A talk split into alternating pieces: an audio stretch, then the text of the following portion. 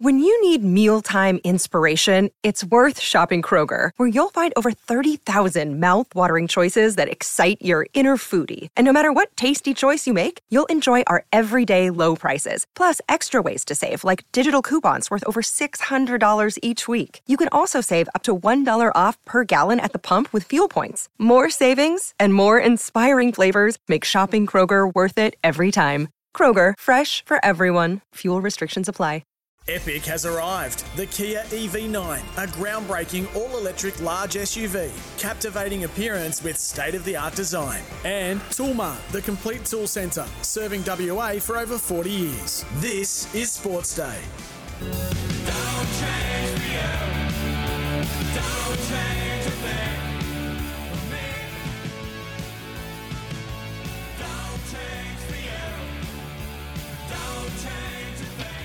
Yes, a very good afternoon, everyone. Welcome to Sports Day WA. You're with Peter Vlahos. Great to have your company. And today we've got a very special guest that'll be joining us in the studio in just a moment. Christina Matthews is the outgoing West Australian Cricket Association CEO. After 12 years, she will leave her position at the WACA next month, March the 28th. So I thought I'd invite her in today for an in studio interview to look at her 12 years. When she arrived at the WACA, it was a basket case. WA was struggling to win anything on the cricket field.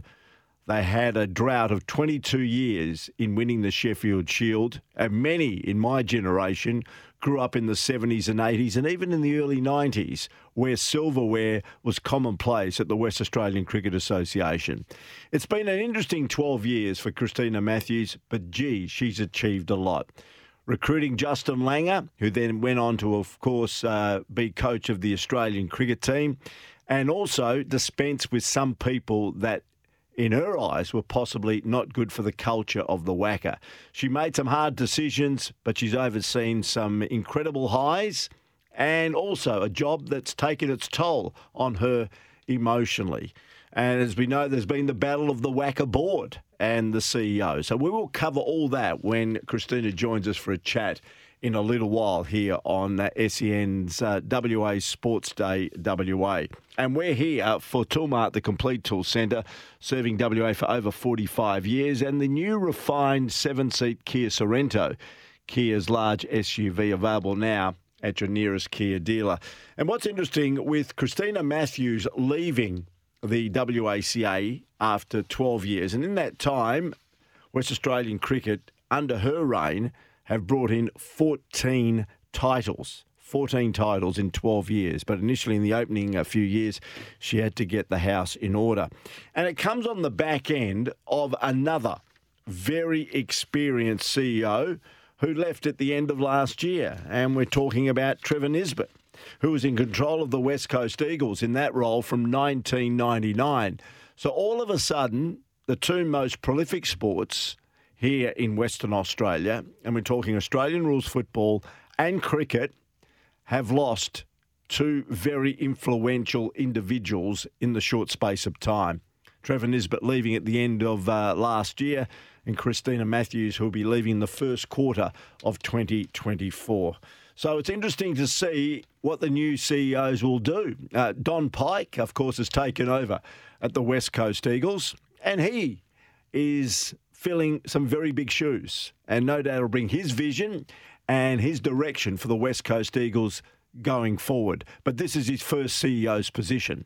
And it's going to be interesting to see who the WACA uh, take on to fill in the, the shoes of Christina Matthews. Again, it'll be someone that will have to continue the legacy of what she's done over a dozen, years in that uh, position. And of course, she's been across now the redevelopment of the WACA ground, and we'll speak to her about that as well. Give us your thoughts on uh, those two very influential people in WA sport, both leaving within about three months of each other. Get on the text line 0487 736 736, or you can give us a call on the Scarborough Toyota Osborne Park open line 13 12 55. Now for Tyre Power's Big Brands Better Buy sale, which is now on. The sports news headlines, and Jimmy Williams mentioned it in the run home that anti doping investigators have accused, accused the Melbourne footballer Joel Smith of cocaine trafficking in a dramatic escalation of his failed drugs test probe. Now, the Sport Integrity Australia officials have uncovered multiple text messages sent by Smith referencing cocaine after reviewing his phone.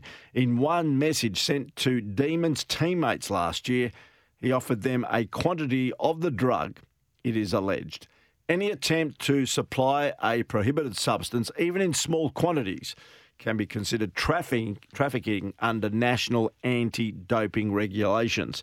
And the Sport Integrity Australia unit has asserted to Smith that he has violated several anti doping rules and asked him to respond by mid March before it delivers a finding. Now, the AFL is understood to be awaiting the outcome of the probe before deciding whether to launch its own integrity unit investigation. And in the meantime, the AFL has sent out a statement, uh, literally in the last uh, few minutes, regarding Joel Smith. And it says, and I'm just taking a couple of bits and pieces from the statement, uh, that the AFL confirms that further anti doping rule violations have been asserted against Joel Smith of the Melbourne Football Club under the Australian Football Anti Doping Code. Smith will continue to be provisionally suspended pending the finalisation of all these matters, meaning he is not permitted to be part of Melbourne's football program, including Melbourne's pre season training that is currently underway. And due to the ongoing nature of the anti doping process, the AFL and, of course, the Sports Integrity Australia are unable to make any further comment at this time. It's a big story. It's certainly the biggest story pre season, and the implications on the Melbourne Football Club are going to be quite significant in relation to the dialogue and the communication that Joel Smith reportedly and allegedly has had with a few members of the Melbourne Football Club playing group, uh, and how deep, how deep that has festered within the playing group. So we wait to see what transpires from that. And the other big uh, headline news for Tyre Power's big brands better buy sales that is now on with young defender Denver Grainger Barras, the latest casualty from Hawthorn's disastrous AFL intra-club hit-out, with fellow tall backman James Blanck already out for the season after rupturing an anterior cruciate ligament.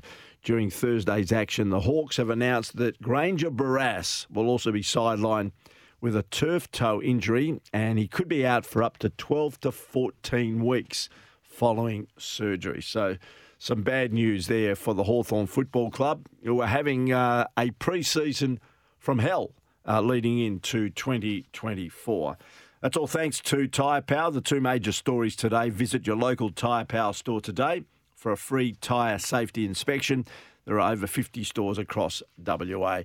The other story that got me interesting is uh, regarding what's happening at the Western Bulldogs.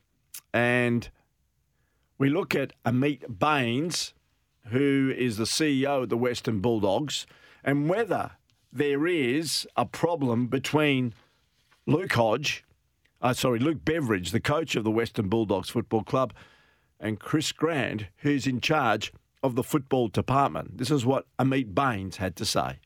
Is there a tension between the two of them? Uh, there has been, um, you know, in, in many quarters, I think, just generally within the department, going back to the previous question about that uncertainty. But, um, you know, I was on record um, a couple of weeks ago dismissing some of the suggestions about there being um, a blow up and an unworkable um, uh, breakdown and, and things like that. I think that's grossly exaggerated. And to the extent that um, you know some of these tensions existed within our football program, even more broadly.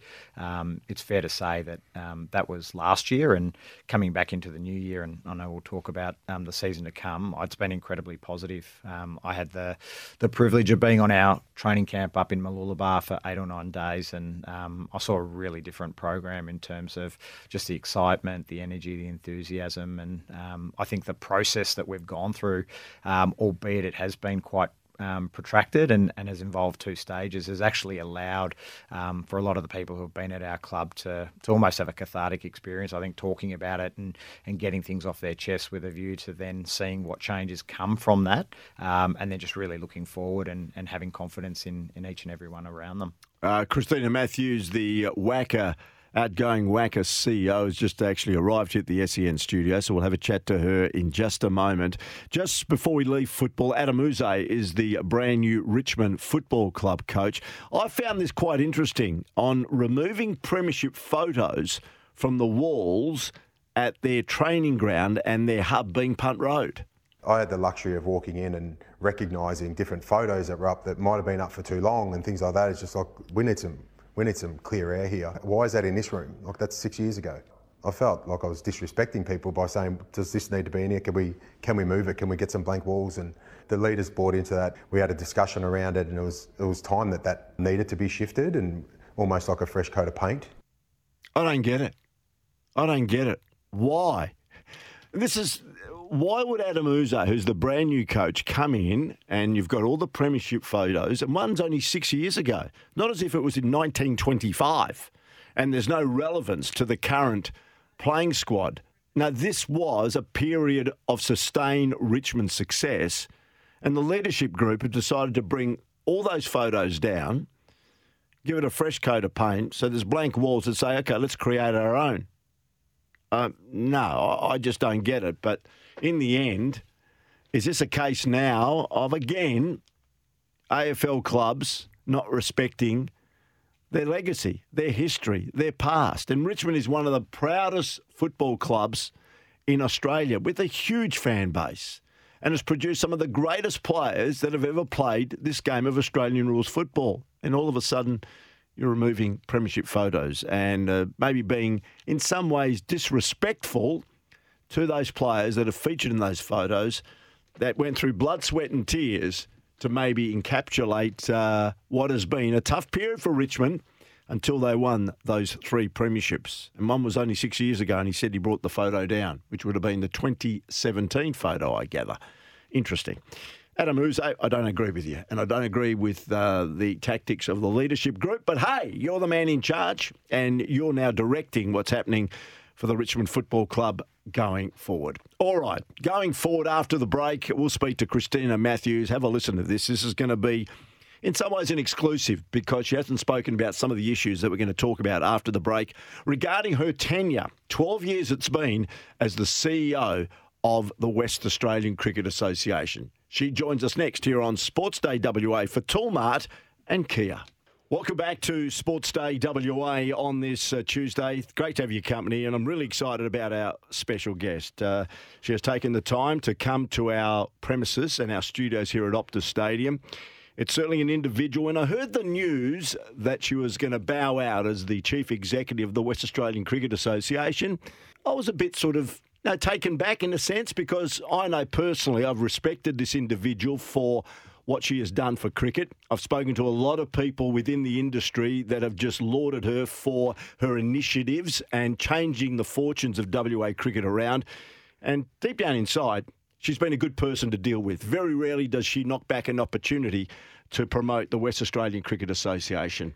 So after 12 years, on the 28th of next month, being March, Christina Matthews bows out as the CEO of the West Australian Cricket Association, and she joins me in the studio. Christina, thanks for your time. Thanks very much. It's a pleasure to be here again. Can I say congratulations on a stellar career with the WACA? Well, thank you very much. It's been a wonderful journey um, with highs and lows. Um, but you can't ask for much more than being part of something you've loved your whole life. So it's great. How do you think you'll feel on March the 28th? Um, well, nervous because it's our awards night, so uh, I don't know what the staff have got planned for me.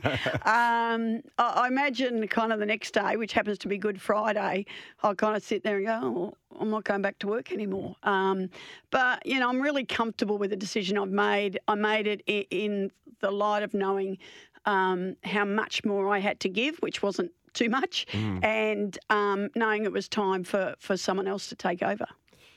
When did you make this decision? I gather you would have thought it through for a considerable period of time. Yeah, probably um, after last season. So around about uh, April, May, I started to think about what I should be doing and um, uh, probably made the decision um, firmly three months before I announced it.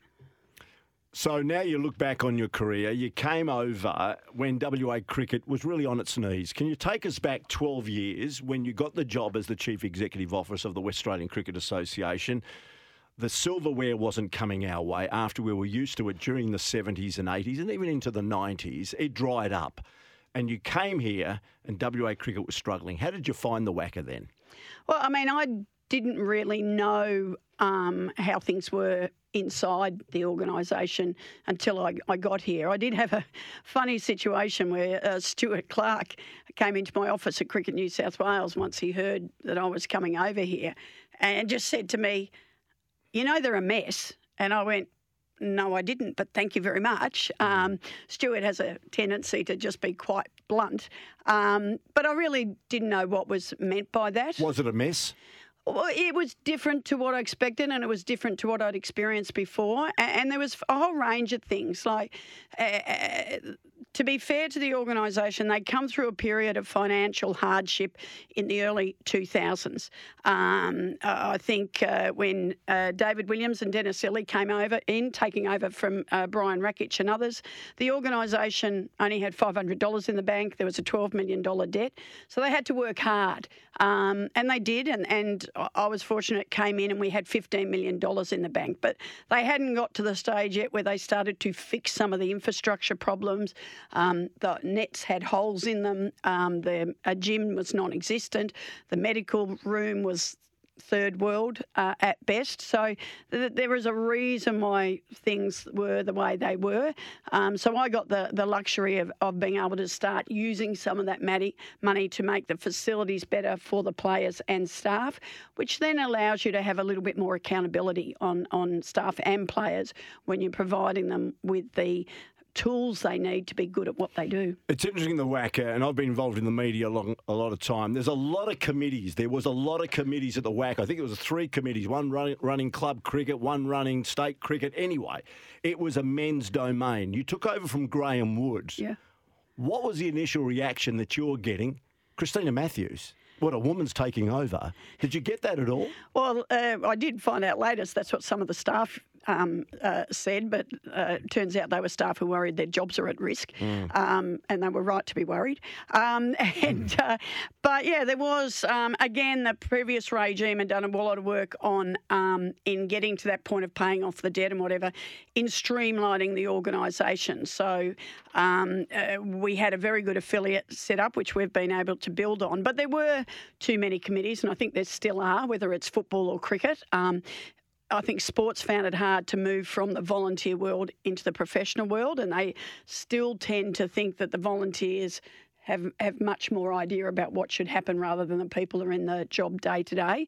So, um, uh, you know, we removed a, a number of um, committees because my view at the time was if X isn't happening, I need to be accountable for that, not a volunteer who comes in and, and makes decisions. And I, I felt it was better for the staff to know that the responsibility started and stopped with them. Mm. So if we didn't deliver, we knew where to go um, to address it. Were there disciplinary issues at the WACA when you took over? Did you have to sit down a lot of staff and basically look them in the eye and say, this is the way it's going to happen? This is what we're going to be doing? I think um, there hadn't been a mentality of planning for the future. It was very much working in the moment. Um, and our players and staff had, had probably at different times not behaved um, well. Um, there was the famous incident um, before I started, but I had been appointed where the staff were drinking on the pitch before an Indian correct. Test match. And there was a photo taken of Yeah, that. yeah. A- And, you know, that tended to be pushed to the side, but having been in the game for a long time, it's just something you never do. You don't go near a test wicket, um, you know, for social reasons in the in the lead up to a test. So things like that, I don't think they'd been educated on. So it was a matter of educating, and, and obviously some people want to buy into that, some people don't. Um, and some people we moved on, others self selected. But, you know, I think that's the same with any new person. They come in and they want people around them are going to buy into their um, vision. Um, I always gave the the um, in this case the staff an opportunity to be part of what that vision was going to be, and once we'd done that, then they're accountable um, to that, the values and the behaviours we put in place. Um, so it wasn't like I, I came in and, and just went bang bang bang. People have an opportunity to buy in or not, um, and over time, and that to be honest, as a CEO, that never stops. It's not like you, you you move towards a good culture and then you don't do anything for ten years. It's a day in day out proposition, reminding people of expectations. People slip there, you know, like happens in every every workplace. And our players. Um, I think I guess I got some weird calls from people who who had been in charge um, prior to getting a, telling me that you know players you know were out drinking on drugs or, or, or whatever. Um, Ringing and- the CEO. yeah, and um, my view was well. If you haven't got evidence, don't call me. Um, that's not to say we didn't think it was true, but you know, it's So colleagues were prepared to dob in fellow colleagues. Um, yeah, there's more about um, uh, kind of administrators dobbing in players, things Right. like that, um, uh, when they had had the opportunity to do something about that um, before. You brought Justin Langer in, and Yeah. all, of, all of a sudden things started to change. Can you take us about before Justin came on board? No doubt you approached him, and what the discussions were about Justin coming in and basically shaking the foundations of WA cricket on field. Yeah, so we um, we'd had a, a terrible blow up in South Africa with our team at, at um, uh, the Champions League, as, as it was known That's at the when time. Mitch Marsh was implicated. Oh, Shaun Marsh, actually. Well, it? it, to, to be fair, they bore the brunt. Shaun and Mitch both bore the brunt of it, but it was the entire, uh, other than four players who weren't out, they were all involved. Um, but because of Shaun's reputation in particular, and then Mitch being his brother, people were ready to put them in the gun. Um, I wanted to um, just look at it as a whole and understand. Um, we talked to a lot of players during that period, um, and um, it's funny. I got a text from um, Mitch when he won the Allan Border Medal. I sent him a note going, "Congratulations, mate! Really proud of you," and he wrote back saying. A long way from when I was a naughty boy in your office, um, and he and he was a kid. He was only nineteen or tw- well, he actually turned twenty one on that trip. Um, so it was important. Um, as a result of that trip, we lost our captain and eventually our coach. Um, we needed to start again, and it was a. These things to me are always opportunities. It was an opportunity to reset, um, to get someone who really wanted to captain the state, and to get a coach who who really could make a difference. Myself and the high performance manager, we knew we what we wanted to achieve. We knew how we thought we could achieve that, and that's as has been spoken about a lot, was about understanding the values and the behaviours that go with that and making people accountable and responsible to upholding them. And, um, you know, I'd never. I'd met Justin once many years before. I didn't know him. Uh, his name was being talked about quite a lot. I had been warned previously never to appoint him as coach. Um, there were people who had a, you know, um, a bit of a set against him. I think he'd applied previously for the coaching role. But the moment I met him and sat down with him and we talked about what we thought it could be, it only took five minutes before I knew we are on the same page in terms of what we believe is appropriate in terms of behaviour, how we move forward. He's uh, as we all know, he's a man who looks to be the best he can be. I- I'm, I'm the same. You know, when you're connected with something, you want it to be at the high point. So uh, getting him involved wasn't hard, and the, the board were fully supportive of that. And um, uh, you know, he came in. I, I'd like to think he learnt a lot in that period as well. Um, uh, but it was. Um, it was a joy having him on board. And then when he left, it was the right time for us to move into another phase. And Adam, vastly different to Justin, but the same good core values. We're talking to Christina Matthews, my special studio guest, the outgoing CEO of the West Australian Cricket Association. We'll take a break. On the other side of the break, uh, we'll look about the return of the West Australian cricket team to winning trophies and winning them uh, by the bucket loads, if we can term it that way, particularly in the last three years. Christina, 14 domestic trophies in her 12 years as a CEO. It's just been a, a great era for WA cricket from where it was when she took over. More of Christina Matthews after the break here on Sports Day WA. Welcome back to Sports Day WA. It's all thanks to Toolmart, the complete tool centre, and also Kia. Peter Vlahos with in studio guest, the outgoing CEO of the West Australian Cricket Association in Christina Matthews. Christina, we spoke before the break about uh, getting Justin Langer on board, and all of a sudden, things started to turn around fairly quickly, which was just incredible to see that WA was back where it had been all those years ago at the top of the cricket tree. Yeah, he was uh, only coach for, I think, less than 18 months when we won our, first one day title of the period. And then not long after that, our first Big Bash League. And, then there was a, a, a kind of a, a, run of those. And um, uh, and then as time moved on, we won a couple of women's trophies as well. Um, the thing that always evaded us um, was a Shield win. And uh, part of that was um, we were happy to be winning the, the white ball tournaments because we needed to be creating our depth in, in, the long form. And we knew as time went on in the, the men's game that there were some players who couldn't play all three formats for physical reasons, um, for just um, not being able to cope with the demands of th- three formats. And um, so when we um, change um, uh, from Justin to Adam, we were able to sit down as a um, sort of group and look at, well, how do we win a shield? And we made some decisions around players like um, Jason Behrendorff, Andrew Tye, about they were only going to play white ball cricket. And then you produce players who will play in the early times only red ball cricket, such, such as um, Joel Paris seems mm. to be a red ball. So understanding our playing group better was, was part of that, which is very difficult for people. And the game has changed so much. And, you know, sport is a romantic um, place to be, and people always look for what went before. But um, you know, there's always challenges, and our, our current challenges is um, franchise cricket around the world. How are we going to adjust to that? How do we make sure our players always want to come back to WA and don't become um, journeymen, or as is the case now, journey women? Uh, mm. The opportunities for the women is, is enormous. So you've got to be on top of every change that's happening in the game, and you know, unfortunately, in, in sport, some people don't like change. It's interesting uh, that Cricket Australia has been so complimentary and they have really Trib, uh, huge tributes regarding what you've done for cricket, not only in WA but in Australia.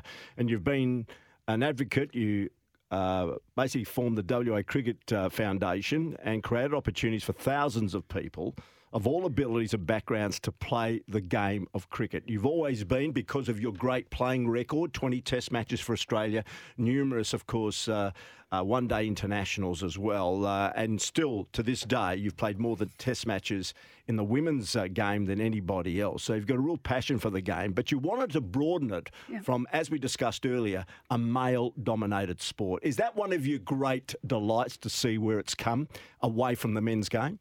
Yeah, look, there's a couple of things with, with that. One, I think everybody should have equal opportunity, and where you have a, a an opportunity to create those um, uh, opportunities for people who might not have them, you should do it. But there's also a business imperative.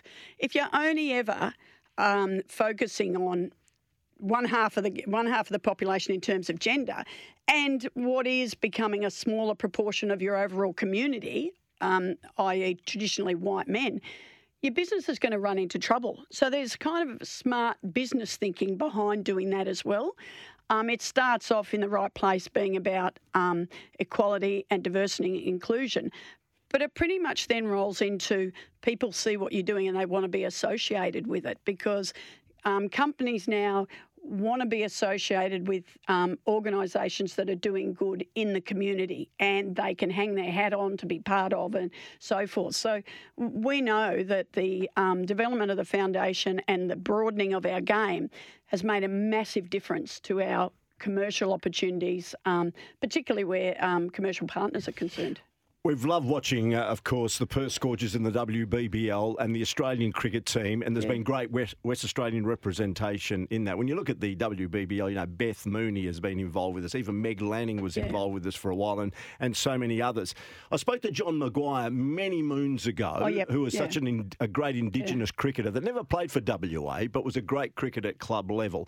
And I asked him why maybe Indigenous people hadn't taken up cricket. And he felt he was a bit compromised by answering the question. What's your experience when it comes to Indigenous players maybe not taking up cricket to the volume of other sports, particularly ball sports? Look, I think there's um, well, there's a couple of issues there in terms of when John played. It wasn't a we weren't a particularly open country, and if you watched movies or TV series from that era, you, you'll understand what I'm saying. It was a very um, uh, sort of white Anglo-Saxon um, uh, environment, and, and cricket is really connected to the colonisation of our country and the British coming and taking over. So there's always been that negativity um, towards cricket. Now you couple that with the fact that traditional cricket is very equipment heavy um, and very difficult to play and very um, I think only golf historically would be have more rules than um, that. It, it's not an easy game just to pick up a bat and, and ball and, and go ahead with it. In more modern times, you know, we've realised that cricket can be played in many different forms uh, and many different ways. So we have wonderful programs now for Aboriginal players um, that start at five-year-olds through the adults, and in fact, um, on uh, in a couple of days, our um, male and female Aboriginal teams go away to play in the national um, championships. And two years ago, we formed an Aboriginal Talent Academy to try and break down some of those things. Um, very difficult. We, our history is littered with stories of males and females who played for WA who never recognised their Aboriginal heritage because what would have happened had they done it. And most of these people were of paler skins, so they could get away with being European or, or white.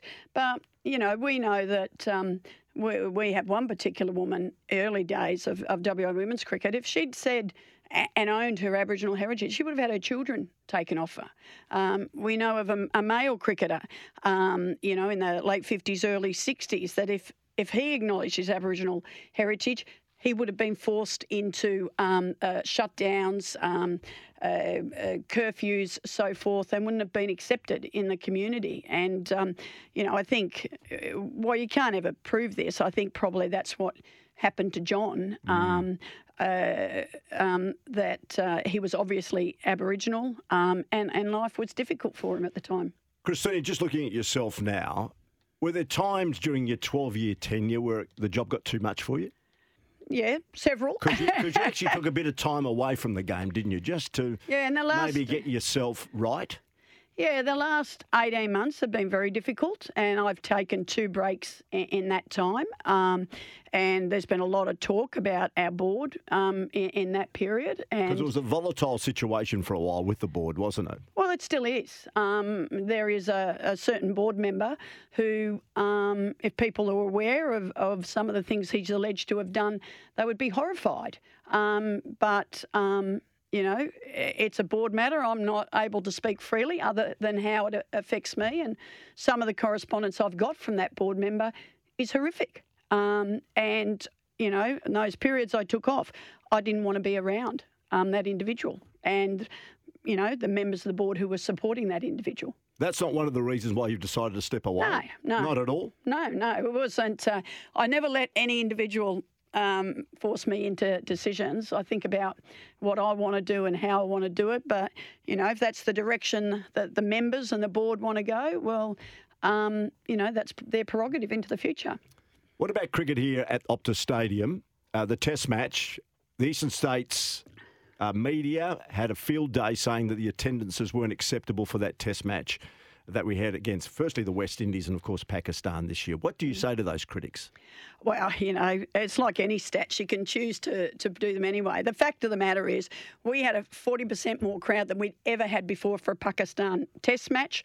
We, in fact, had higher attendance on day four than uh, I think Brisbane um, did. So um, there's all sorts of things. If you look at attendance on a per capita basis, we're way ahead of other states uh, in terms of the uh, percentage of population that goes to Test cricket. So I, I think as a, cricket's always been a sport that's been about spreading the game around um, and ensuring the states get even o- opportunity. Will we And- get a test match every summer going forward? do we have think? to. There, there is. We are contracted in various contractors, whether um, it's with So this talk about taking the test match away from Western Australia Can't happen. it can't happen. Can't happen. Right. Yeah. We know we're going to get an Ashes um, test match. Um, we know we're going to get an Indian test match because they're five test um, series. Um, uh, our government is very supportive of um, uh, test cricket and, and cricket um, uh, generally. And look, we've seen the last two years the Perth Scorchers have broken every record going. They're far and away the leading team in the country for attendances. Well, you're getting over 40,000 here. I was Yeah. broadcasting the game. It was just fantastic. it was, You yeah. walking around in your all orange outfit. yeah, that's right. I don't know what I'm going to do with all them. um, but it, it's it's just been magnificent. We we um, we always take a conservative approach to what our crowds are going to be because that's the unknown. But we blew it away the last um, two years, and the players love that. The players are heavily engaged with how, what more do we need to do? How can we do it? But it's a the BBL's a, com, a combination of on-field success and off-field um, uh, fan engagement and how you treat um, the people coming to the games. Christine, a couple of final questions I need to get through. It's been just such an engaging chat. Uh, the WACA redevelopment, Yeah. uh, which is a crowning glory for you. Yeah. Uh, you went to the government. I think you got, what, $75 million, something like that. Um, when it's completed, what will it be like and what will be housed at the WACA? Yeah, so it's ended up being a $164 million Is that right? Was it Yeah. initially about 75? It was an, that was the plan, Okay. seventy-five million, and uh, then we got hit by COVID and and um, price increases, and um, then the government wanted to put a swimming pool in. So um, That's what Basil Zempilas said a few things to say about that. Yeah, that's right. But the, I mean, the aquatic facility is uh, we will we will be the envy of the country when people see it um, when it's finished. It'll be a different experience, but. Um, it's fantastic. The cricket facilities are going to be outstanding for our players, and, and that, that was the driving force originally. Our players have the worst facilities in the country, and players don't like coming here from uh, other states to play because everything's sort of below par. So, new dressing rooms, new gym, new sports medicine, a, a new uh, 10 lane indoor centre. Fantastic, but also for the community. The, the aquatic facility will be fantastic. We have an all abilities playground. Um, uh, we have sensory rooms, calming rooms, and changing places for severely disabled. Our museum will be fantastic. We've got a new two um, levelled museum about the WACA ground itself and then cricket at the WACA ground. Um, and we hope to be able to tell those stories. I mean, there's been something like 50 concerts at the WACA, you know, with the Rolling Stones, the Monkees, Neil I Diamond. I saw my very first concert at the WACA in 1974. I saw Neil Diamond there. Yeah, there you so- go. I remember it. So having those things on display in and around the ground is going to be fantastic. And it, look, it's amazing. It takes so long to get going, and it's going to be finished in June next year. So Really um, excited yeah. about that. We could talk forever. Uh, what will you miss about the job when you depart on March the 28th? As you walk out those WACA doors for the final time as a CEO and you look back over your right shoulder at the, uh, the ground in your office, what will you miss the most? Well, if I was being facetious, I'd say my car park. but um, look, I think it's like when you play. The thing you miss are the people and the camaraderie that goes with working in a sports in, environment. Um, the um, you know, we're, as as you've said, we've won 14 titles, and the lovely part about that is just sitting quietly after the game with the players, with the coaches, with the staff, and thinking about gee, how good w- w- was that? Um, and so, um, and we always make sure the staff and the players celebrate together. So if it's not on the day, we have an event in the next few days where everybody can come together because everybody contributes. And um, it was lovely to finish up on the weekend with a, a, a women's test match um, with Australia playing and winning and iconic things like um, Annabel's 200, Yes. um, Alyssa's Healy 99, which I, I said to her, more people will talk about 99 than 100, and yeah. all of a sudden, her and Mitch are Mr. and Mrs. 99. uh, so um, those sort of things are, are, are what you'll um, miss. But um, I'll enjoy. I think for the first month, I'll just drive past the WACA about 100 times a day, watching the redevelopment. But Yeah. uh, yeah, the people is, is what you always miss. You're an Eastern Stater. When you were born and bred, I think you were born in Victoria. Mm. Yeah. You spent uh, a lot of time in New South Wales playing cricket there. Will you stay in WA? Yeah, I mean, I, I've always loved Western Australia. I came here a lot as a player and enjoyed it immensely. And um, when we first came over, you kind of, this is more a, a defence mechanism than anything real. You sort of go, oh, probably three years and I'll go back. And that's more a defence about, well, what if I'm hopeless? Um, and, uh, you know, we've just grown to love Perth and WA, and, and th- this is home now. And uh, I think we all got an opportunity during COVID to really understand how lucky we are here. Can I congratulate you? I'm going to miss you actually because you've been a great uh, supporter of myself and uh, certainly the radio organisations that I've uh, worked for. You've always been very open and are very accommodating. I wish you the best. I'm Thank glad you. are staying put, and I know you'll be looking at other opportunities uh, in the not too distant future. We're of the same generation. I think we've got the same morals and the same understanding of what's right and what's wrong. And you've done a lot of right things at the WACA. So, congratulations. Thanks for taking the time out to cross the river and come to our studios here. And wish you the best in retirement and enjoy the final five weeks. Thank you very much. Christina Matthews joining us here on SENWA Sports Day. Really enjoyed that. Back with more to wrap it up after this. Welcome back to Sports Day WA with Peter Vlahos on this Tuesday. And just here's a quick update, a community update, thanks to Firecoat. Be alert and be prepared this bushfire season. Stay up to date on all bushfire warnings online with the Department of Fire and Emergency Services. Visit dfes.wa.gov.au. And this community update is thanks to the new fire coat, the first paint proven to protect property in high risk fire conditions. And it's available at all Bunnings warehouse stores. Wasn't it great to have a chat with Christina Matthews? A real deep dive in what's been a, an incredible career as the CEO of the West Australian Cricket Association for 12 years, and she bows out on the 28th of next month. Hope you enjoyed that. Now for Nutrient Ag Solutions, going further for Australian farmers. Let's just recap uh, the the stories of today. And young defender Denver Grainger Barras is the latest casualty from Hawthorn's disastrous AFL intra-club hit-out. Fellow tall ruckman James Blanck already out for the season after rupturing an anterior cruciate ligament during Thursday's action. The Hawks have announced that Grainger Barras will also be sidelined with a turf toe injury and could be out for as up to 12 to 14 weeks following surgery. So bad luck there for the Hawks. A WA tennis star Storm Hunter was on the end of a brutal call during her match against Anna Kalinskaya at the Dubai Tennis Championship. She was serving at love 15, down 1 4 in the first set. Hunter's first serve was easily returned by Kalinskaya before the Aussie gave up the point because she heard an official say let. Thinking her first serve clipped the tape, Hunter hit the ball towards a ball kid at the net, expecting to be replaying the point. There was just one problem. The let call came from another court, and the chair umpire awarded the point to Kalinskaya and explained to Hunter that he didn't say anything. And finally, Steve Smith could be in a battle to find a starting role in the Aussie T20 national side, with captain Mitch Marsh hinting Australia's team is settled ahead of the upcoming series against New Zealand. The Aussies enjoyed a 2 1 series win over the West Indies this month, with a number of major cricket stars rested after a long summer of cricket. So that brings you up to date thanks to Nutrient Ag Solutions, going further for Australian farmers. Hope you've enjoyed the program. We'll do it again tomorrow between 5 and 6 right here. It's all thanks to Toolmart, the complete tool centre, serving WA for over 45 years, and the new refined seven seat Kia Sorento, Kia's large SUV, available now at your nearest Kia dealer. Thanks very much to Jimmy, my executive producer, and Connor, who's uh, panelled the program here this afternoon. I look forward to your company from 5 o'clock tomorrow, right here on SEN WA.